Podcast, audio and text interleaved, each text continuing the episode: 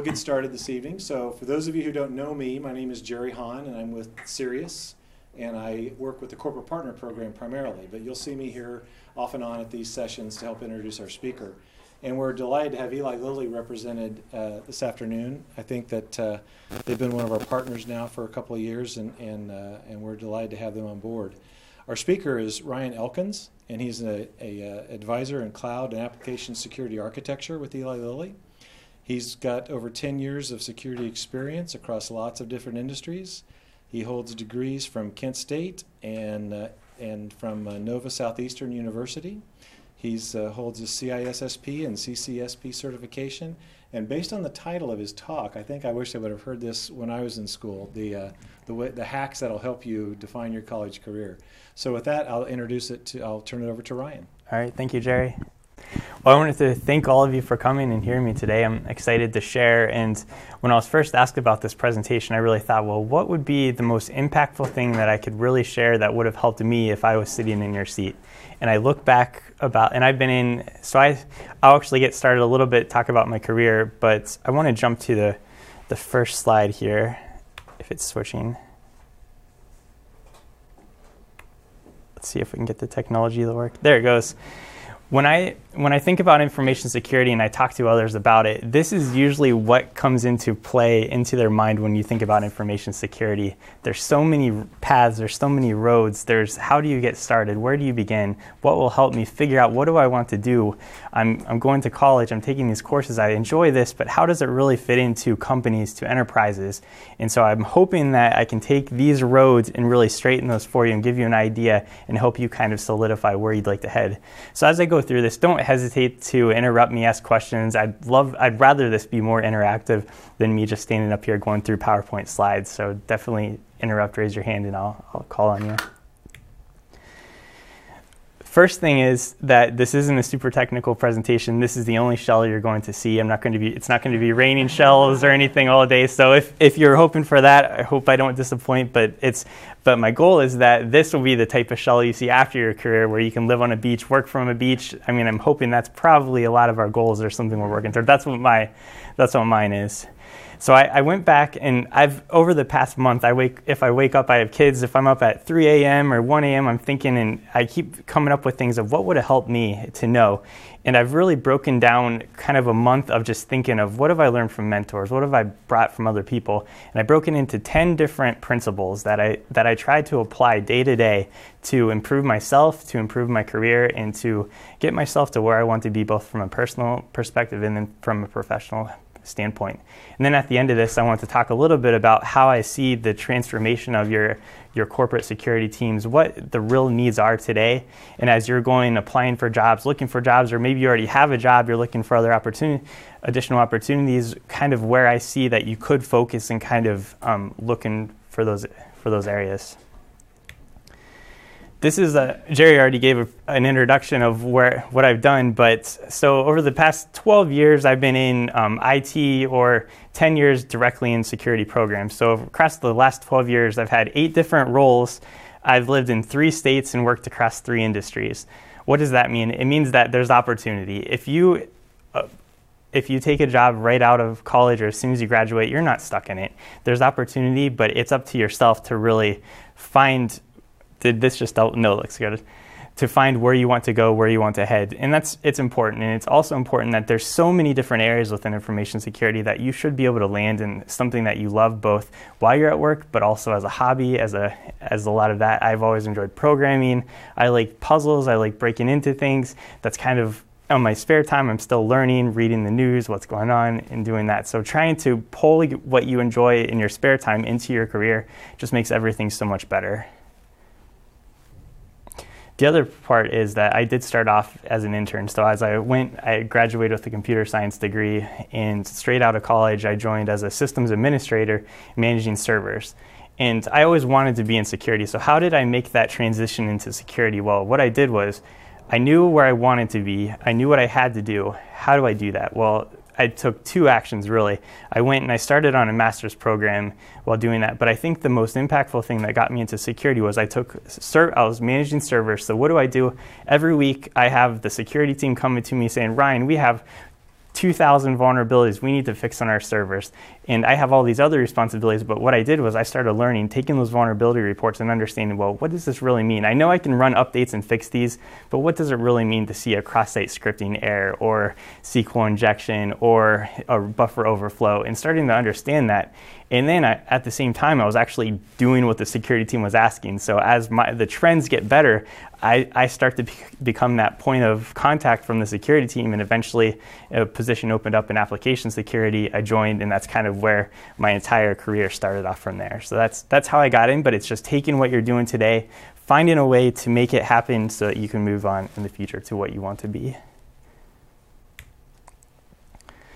There's also there's so many areas of security and i think that's why if you read in the news they always talk about there's so much demand for security there's not enough supply why is that? Well, if you take a look at this first column here, there are, I really took the CISSP domains, which is what you'll see in there, but I'm going to kind of talk a little bit about Lilly's security program as well. So if you take your typical enterprise security program, you're going to have threat and vulnerability management, you're going to have security operations, you're going to have monitoring, logging, forensics, you're going to have risk management, big data, metrics, you're going to have budget needs. You're, a lot of programs are going to have multi-million dollar budgets that you need, you need good um, people that can forecast, can help um, with the spend and actually bring money to the program so you can deliver on that you have access management. And I will, I will point out three people of the, that we have three experts in the back also from Eli Lilly that you can speak to after class. We have Rob in the corner. He's one of the sharpest identity and access management architects I've, that you'll get to know. He's, um, I've learned so much more about JWTs and Java Web Tokens and you, you name it in the past year working with him. And then we have Dan in the front or in the middle. He's our endpoint security guy. Um, he's definitely one of the best endpoint guys I've ever worked with. And then we have Rodney there, and he's he manages all of the budgetary, a lot of the um, just keeps the program operating, and he's um, so from the financial side, he's just an expert and really drives that. So absolutely talk to these guys afterwards as well. The other point of where there's so much demand is that we have a security program, but there's security needed in every single area of the business. There's teams within legal, privacy that have new issues of GDPR and compliance and regulatory and FDA. Well, they're not all security experts there, so now they have to either pull from the security team or they may even have positions directly in there to do.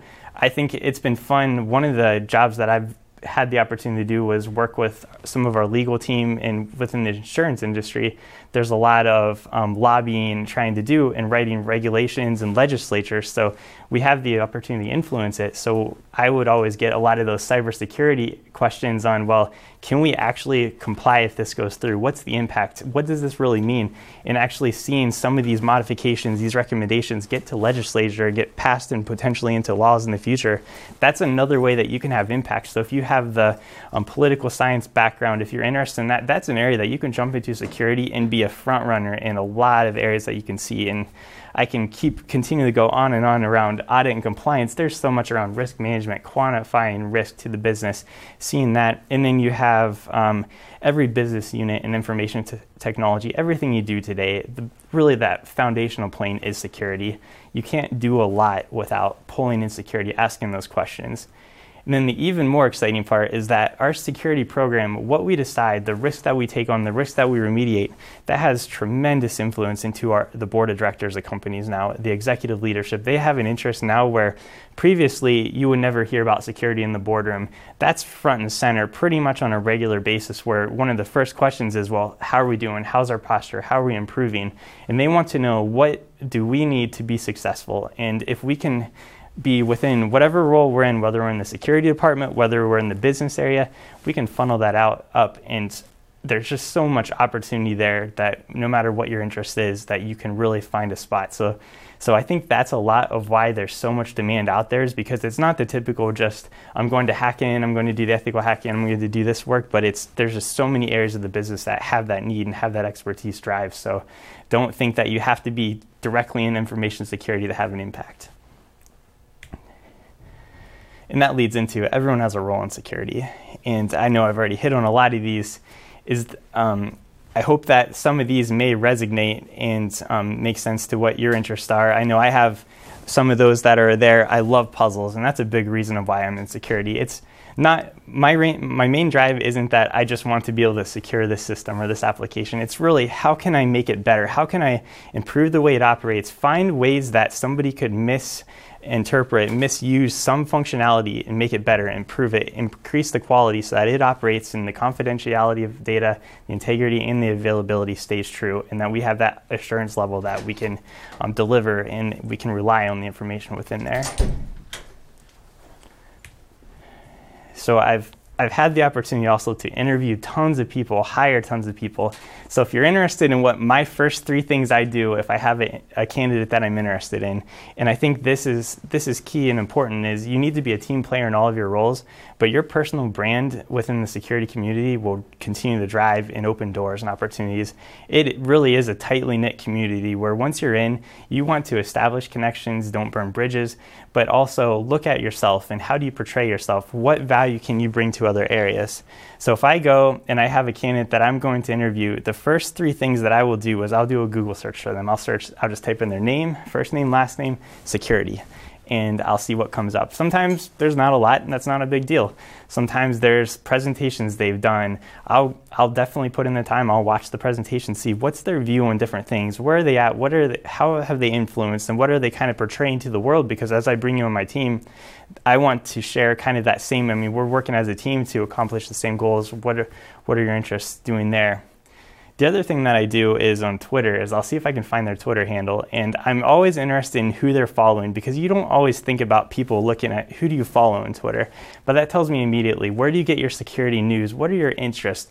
What um what news I mean I can you can almost put a perfect profile around some people that use Twitter based on what they're following, what they're interested in because that's where you get your news, what you drive it from. So that tells me a lot. And then a quick quick look at Facebook for your lifestyle portrayal. How do you portray yourself to the world? And then for LinkedIn, I'm just always interested. Do you have any similar connections that I have? Some mutual friend. I may not ask directly for references. I'm more so going to try to find references myself, see what connections we have, what interests, and do. So, if I if I was given a recommendation, those are the three areas that I would I would take this take away, go out, go back to um, outside of this class and kind of do that to yourself and do that due diligence. What do you look like to the world? And that's that's important as you consider careers. The other thing is always earn your opportunities. You're going to, you may be in a situation where you have two or three job op- opportunities. I, I bet every one of you will be fully qualified. You'll have job offers, you apply. So that's not always going to be the challenge. The challenge is that you need to go into every one of those offers with your best foot forward. Don't think that it's you're going to get this job no matter what go in, have have an expert review resume. I mean that that goes a long way just to have somebody, even if it's a recruiter, if it's somebody at the college, to do just somebody outside of you to look at it and see how does this look, how does this feel, especially if you can find somebody from a human resources department that's used to seeing them. Does it make you set you apart in, in any way? And then um, the other part that I like for interviews is learn some key. I mean, they always tell you learn key things about the company, and that's important. Know how many employees, what the business does, understand their mission. But the other thing that I always will recommend, and I'll recommend this whether you're trying to get a job or whether you're in the job, is always read the earnings reports. You can learn so much from that. Even if you're not interested in business, you there are still nuggets where it's going to tell you what direction is the company heading, what does the CEO what what does the CEO care about, what does the board of directors. Now, if you're doing security work and you're trying to move forward a, pro, a project and you're saying, well, no, you can't do this. I'm not going to put the time. You've read that earnings report and you know that this is important to the company. This is important to the shareholders. It's going to impact the success. It's going to impact your pay pay, this is a big deal. I know that. And so you can take that from a standpoint of just prioritizing your work, knowing where you can make a difference and see that in corporate value, even in the largest companies like Eli Lilly. You can read that, a press report in Fortune magazine or wherever, and know that your name might not be in there, but you know you had a part in it. And that's exciting. And those are those are a lot of opportunities that you can do there and definitely my recommendations for. And then always be humble. You can always learn something from everyone else. So don't come in with an ego um, security, sometimes you get um, people will get the persona that they know it all, or I don't want to deal with this person because they're just going to tell me how bad my stuff is. Partner up and teach people, and take the opportunity anytime you tell somebody, be teach it teach it to them, and um, be a mentor to others. So I definitely recommend that, and that'll get you a long way as well. Just building relationships, and and when people talk highly of you, and I, I've always gotten the advice too of of if you win over somebody's team, you'll win over the manager. And I truly believe that. I've seen it happen over and over. So if you want to win over the manager, don't schedule meetings with the manager. Schedule meetings with the team, win them over, work together well. That information will get up and you'll be successful. The other area is never compromise your values, your family, or your health for your career. There's always going to be stress. There's always going to be times where you have to work a lot. That's that's just a part of the job. That's but there's that long durations. The if you're deciding between jobs or you have to travel all the time and it's putting your family life at at risk or you're not seeing your kids. That's the that's part of trying to figure out where you want to go. If you're not happy because of your personal life, your family life, your values are getting disrupted from your job, it's time to look for something else, make a change, figure out what's going on. And one of the best things that I've done is you hear so much about, well, where do you want to go in your career? What's your career map look like? So I, I actually put a picture of my own career map up here. This is what I kind of portray from the professional side, from the business side on next opportunities. But what I do from a personal side is I have the same career map, but I have it on what's important to me outside of my job. So that way, if I ever have the promotion that comes up, an opportunity that I'm going to have to travel a lot, is it more money? And I weigh that against my personal career map. Is it going to take time away from family? Am I going to be home at five o'clock every day to eat dinner with my kids? And those types of things are more important, I believe, than the next hop in your career, the more money and do. So if you start weighing those side by side, it makes it provides so much more clarity around where you want to go, where you want to head, and um, so I absolutely that's been really life changing to me in just terms of trying to figure out what's really important and prioritize. And then I know we just talked about prioritization around personal, but the other area is prioritize your work as well. If you ever don't have a full plate, there's probably a problem. You should pretty much, at least within a security, any type of field, you're always, always going to be working off a full plate of work. So don't let that stress you out. What's important is that you need to understand what's the highest priority off of that plate of work. Know that you have a set amount of time that you can put in a week to this. Let's figure out what's going to drive the success, what's busy work, what's unnecessary, and a big part of that sometimes is just saying no, saying that you can't take on. And not no, I'm not going to help you, don't talk to me, but no, maybe you should work with so and so or no, let's let's I need to speak with my manager because I don't have enough bandwidth. Let's reprioritize. But always say by saying no, you still need to do that handoff, whether that's to some other area because it's not your job responsibility, whether it's just to somebody else, to their boss to talk about reprioritizing, but the the goal of all this is just to try to avoid stress. And another thing is don't be an overachiever beca- or a top performer because you work more hours. Don't be working 80 hours to, and doing double the work and saying that you're delivering double the work where really you're just working way way more than you need to be or should be and it's not sustainable you're going to burn out and you're going to end up not loving potentially a job that you're doing that you would be loving if you had if you weren't so overwhelmed and stressed so always, always prioritize your work and work with your boss, your manager, any leaders, any mentors to work on prioritizing if you're not sure. And that, that really helps. And then with security, there's a lot of decisions to be made. When you start talking about risk and the try not to feel that you are taking on the risk personally, but you what you're doing is you're using your expertise to drive the best decision that the company can make, and you are advising, and that's part of my role as a security architect and advisor. What I do is I try not to make anything personal. But what I do is I try to make every decision based on logic, on, on potential risk, on potential threats. If you do this, here's what could potentially happen. Convey that information accurately and work every single decision off of consistency. So if your company has controls, standards, policies, that's a really easy one because then it's kind of black or white. Is this or is this not? But there's a lot of gray areas with security where it's just, it's more risk based where, yeah, if you do this, it's not the best thing, but it might be okay if you do if I stop you from doing this, the company is going to lose 10 millions of, 10 million dollars in revenue, but if you do this and you get compromised, you might lose 100 million. And those are the types of conversations as you get better and better at your job. I mean, that's those are the risk management positions. If you're interested in metrics, big data, and mathematics, you would be tremendous in a lot of those risk management roles as well. So don't think that I need to be a data scientist necessarily all the time, but get in those roles and use those skills and you will be you will supersede a lot of your peers very quickly because you're using using those skills that you have that a lot of times people haven't thought of that you could get in a role and be extremely successful in those. And then across security, ethics and integrity are absolutely key. And that should be the basis around, I think, every single of these principles I talk about, ethics and integrity all along the way.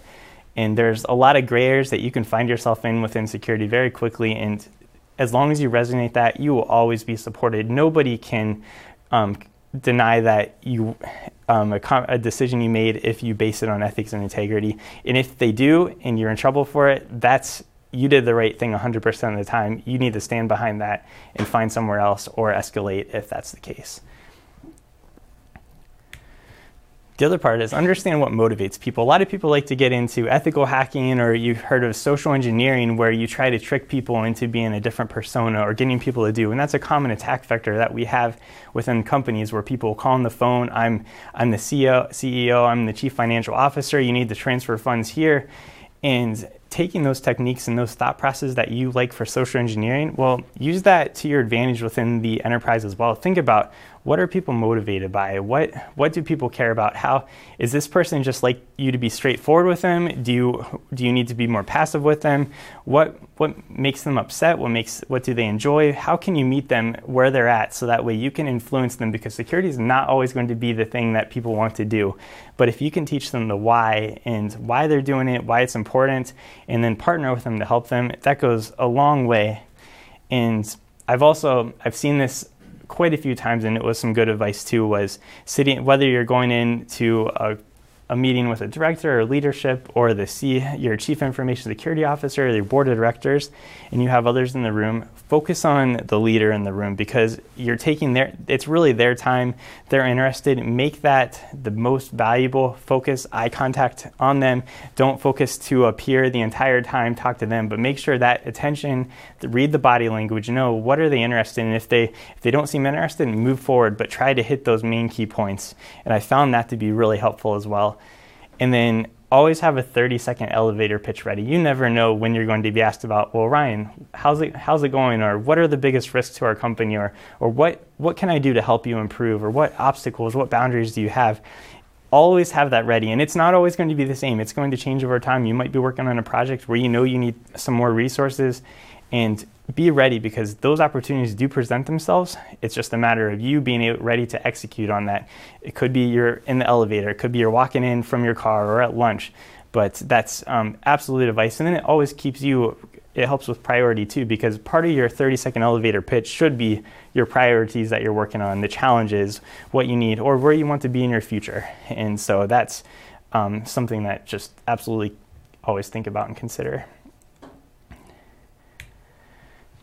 And then never stop investing in yourself. And that's why I like security as well, is because I'm competitive in nature. I like puzzles, and after 12 years i've never found the cap to it. There's there's nothing that i can't stop learning. I need to go home every day and research. There's more i can learn about how things work. I can improve and technology changes. The industry changes. The way you do work changes. I've i've seen methodologies change now across my career where waterfall was used all the time now i see the devops the agile methodology and how do you integrate what used to work just two years ago even may not work at all today how have i adapted how have I learned? What have I done to learn agile processes where I didn't necessarily learn as much about that in school? But now that it's used, I better put in the time. It's not security related, but if I can understand how the teams that I'm working with are operating, what's important, how I can better meet those timelines, that's that's so beneficial. And then always respect people. Um, just build partnerships and try to motivate other people as well. And I think how you portray yourself, it's your personal brand, but that carries over to a lot of other people and is very impactful. So that investment that you put towards yourself, it's not all about you. It's about filling yourself with so much more knowledge, information that you're excited to share and you want to share with others. And that just organically will happen and you'll make the team around you better and then I also will say that surround yourself with people that challenge you. Don't pick the easy role where you can just be the best on the team. Find a team that you know you're going to work with, or aim for a team that you're going to work with, or find people that you can just align with or get mentored by that are going to push you and make you better. Because the better people around you, the better that will make you day to day. And this is just a recap. I'm not actually going to recap those, but I thought if I, if you take this presentation out or anything, it's kind of a, a recap slide that has it all there. So that's kind of the end of my principles. Now, what I want to talk about a little bit is the future of the industry, of where I see everything headed, how I see security shift. And this is a little bit of my day to day challenge that I see as well. So, what I did up here is I as I put together, I initially just had a bulleted list of six things that I see that I would say focus on, understand, and apply to your future careers, your jobs, or your current jobs. And that's really it's really the agile, the DevOps approach. But what this is doing is taking your standard, even just three years ago, two years ago, you would get a software package you would download from the internet. You would go out and you would go through a change control request. You would say, I want to make this change. It would get reviewed, approved, and then you would log in with your account to the server and you would install this software that no longer is happening. It, but it is still happening. That's the challenge that I face is it's happening, but at the same time, there's teams that are more innovative, are more emerging, that are moving forward into what this um, kind of this deployment pipeline approach is. And that's where we're dealing no longer now with software packages and physical servers, but we're dealing with containers that can move across cloud environments, that can be deployed everywhere, that has everything packaged all in once. So now you need a Java library, you need um, whatever it is, let's put in the container and then let's deploy that as infrastructure as code now. So you're actually writing scripting, a JSON file, XML, whatever it is, you're going to write everything you need. It could be your network now. So you have developers in today's state that are now in the future going to be writing firewall rules. They're going to be writing access control policies that typically you would go to a centralized team to get, or you go to the network team. Now that these developers are writing these things, how do we secure that? How do we look at that? And what they want to do is not only do they want to write it, but they want to deploy it and they want to deploy it immediately. So they will write it, they will check it into GitHub or their code repository. It will go through this pipeline, it'll get whatever automation they put around it, and then it'll get deployed to production. How does security fit in there? And have we missed the ball? Well, I don't think we've missed the ball at all but it's important that security has to now work how the future DevOps teams, the future programmers, the future business, and this, I won't even say programmers, but infrastructure teams are going to be working.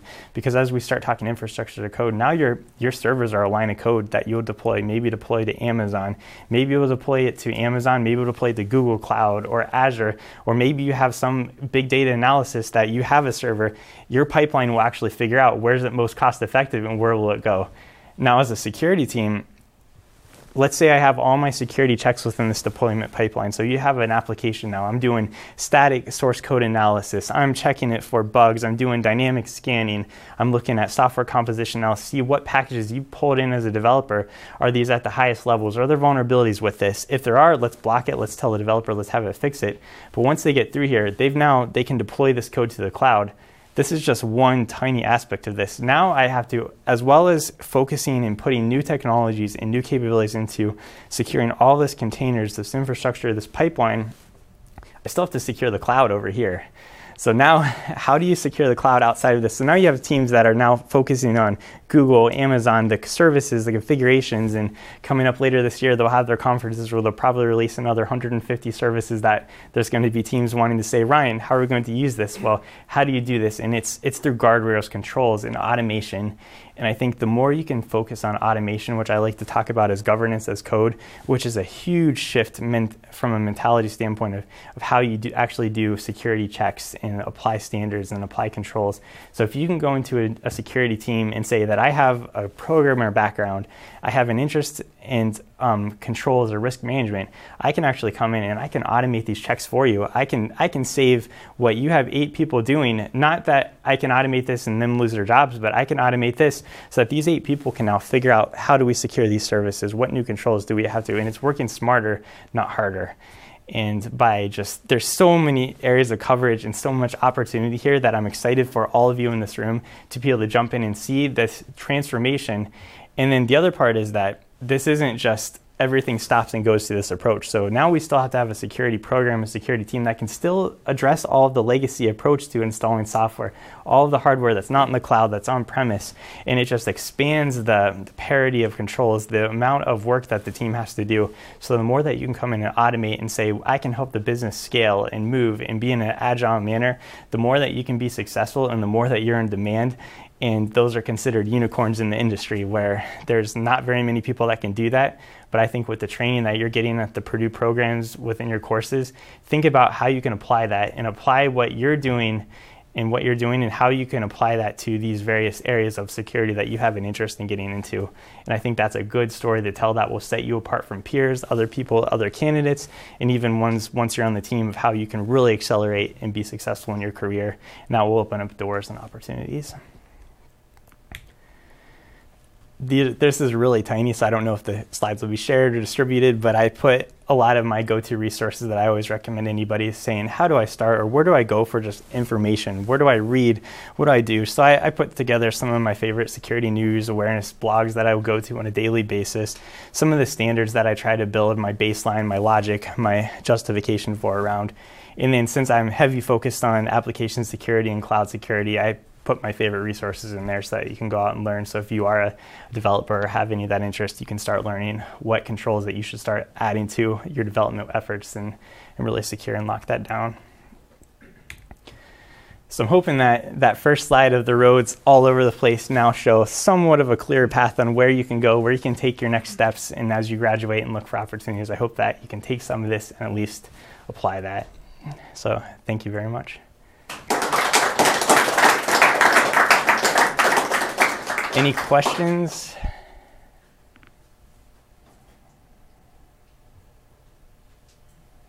All right. No questions, I guess you get to Yes, we have one from the back. So can you talk a little bit about how the cloud has changed application development and, and what differences from a security perspective that has, um, that has brought into the equation? Yeah, absolutely. And I think a big shift, the question was how does the cloud change things and what's it doing? And I think a big part too is to understand that the cloud has changed even tremendously in the past six months. So that's that's a big part is how can you scale the amount of change within the cloud? And that's a that's a big question that I think fundamentally that companies have to figure out and answer is because do you start now embedding your security, which you would typically generally hire an access management team or the network security team, do you start putting them into the developer teams now, embedding them there, those experts that are going to be thinking in terms of segmentation, firewall roles, but somebody that has at least some type of DevOps background that can apply it to code and do, do you embed them there or do you build out your security core team that can have that oversight, those checks? I think the answer is primarily trying to build up your infrastructure teams, embedding security all throughout the business areas, the, the teams that are doing application deployments. And I think, too, when you start thinking about agile methodologies, you really it's not that you you hire somebody and you assign them to this project and they work on it forever. I think it's you pull you, you're now working out of an agile pool of security resources that may have expertise in amazon. They may have expertise in access management. And then you pull their time and if you're doing agile development properly they're going to be committed potentially 20% of their time to this project for two weeks. Let's use their expertise. Let's bounce them around. So that way you can have multiple business areas all running very quickly, very fast, getting the resources without having to wait four to six months to hire in the headcount to support that, or from the central security team saying, "Well, no, you can't move forward as a business because we can't we can't support and do this." Now, actually saying that and doing it is a very different thing as well. And that's and a big part too is pulling in anybody that has the ability to do this and making sure that they're being a mentor to others, teaching them, not working in a silo. And that's where I get asked a lot too. Well, Ryan, should we just pay consultants to do this or outsource it? That's the challenge that I had because we could and we could potentially deliver on this project but we're going to have to do this 100% of the time because nobody in-house within our teams that are working day to day they might be doing all this remotely handing it over saying does this look good? I would rather embed at least a couple experts within these teams that they can work day to day sit beside be in those conversations because that's where you really learn that's where you build your skills. And that might be a full-time hire might be a consultant that are sitting on those teams but either way that should be part of those contracts on training your current employees to really shift that mindset. Not everybody has to change. There's still a job working in a lot of the legacy approaches and doing, and there's work that needs to be done. So it's not that everybody in your IT IT program or your security group have to change. But if somebody has that interest, let's get them the education, the resources, the training, so that they can make that shift in a in an expedited manner. Good question. Yes. On your slide on um, the future of the industry, yeah much emphasis on like automation. Yes. Do you see AI as being part of that? I do. I I think there's I would say there's a long way to go, but I think there's just a lot of opportunity there on applying. And I think too, a lot of people you would even ask, is there AI and automation? I think depending on your level of understanding of AI, a lot of people think they have AI when really it's just good decision trees and good decision making. But um, absolutely, from an access management standpoint, from a firewall standpoint, if we have developers, I would love it that they set up a policy. It goes and says this this system has access to this many IP addresses. And that's not even AI at this point. This is just saying the risk is low. It can only talk three places. Most likely they did what they're supposed to. But then you apply the AI over top of that, and over time you can see trends on well, have there been any connection denies, or is this role really blocking something that's working? And does this look, but does this look anomalous, or is it something we should enable? And then can we get to the point where we trust these decision patterns on top to make those changes for us so that way we either we could manually do it, but why? If we're working towards AI, artificial intelligence, let's trust it. And what level do you trust AI? I think is the question, and it'll be interesting to see.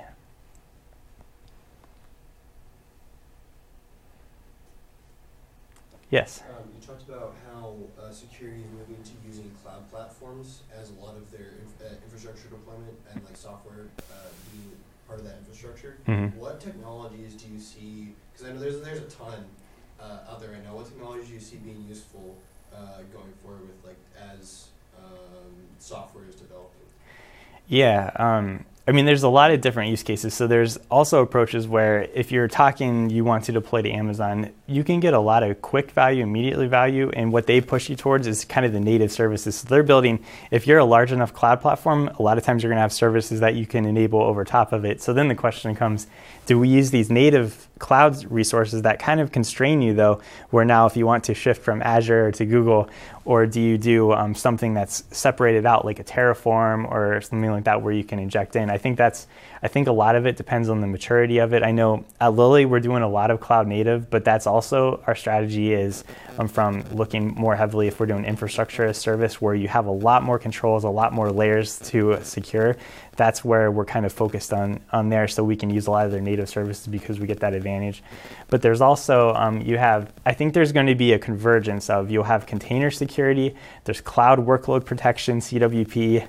There is um, software composition analysis. So software composition analysis looks at software, what third-party libraries, what's code that is running that you didn't develop, you pulled in from something else. You have container security, which is looking at kind of the software composition in the container as well, but what's it doing, how's it operating, what connections, and then you have what's called cloud workload protection. And that's looking at the configuration of your cloud.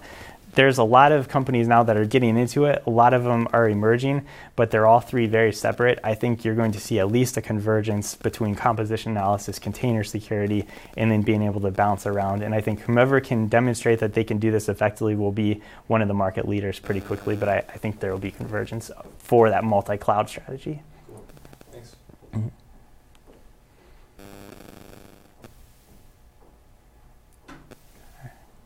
All right. Well, thank you again. Yeah, and don't hesitate anytime to reach out. Um, I'll make sure that you have my contact information. And anytime, though, if there's any questions or anything, feel free. Thank you very much. Thank you.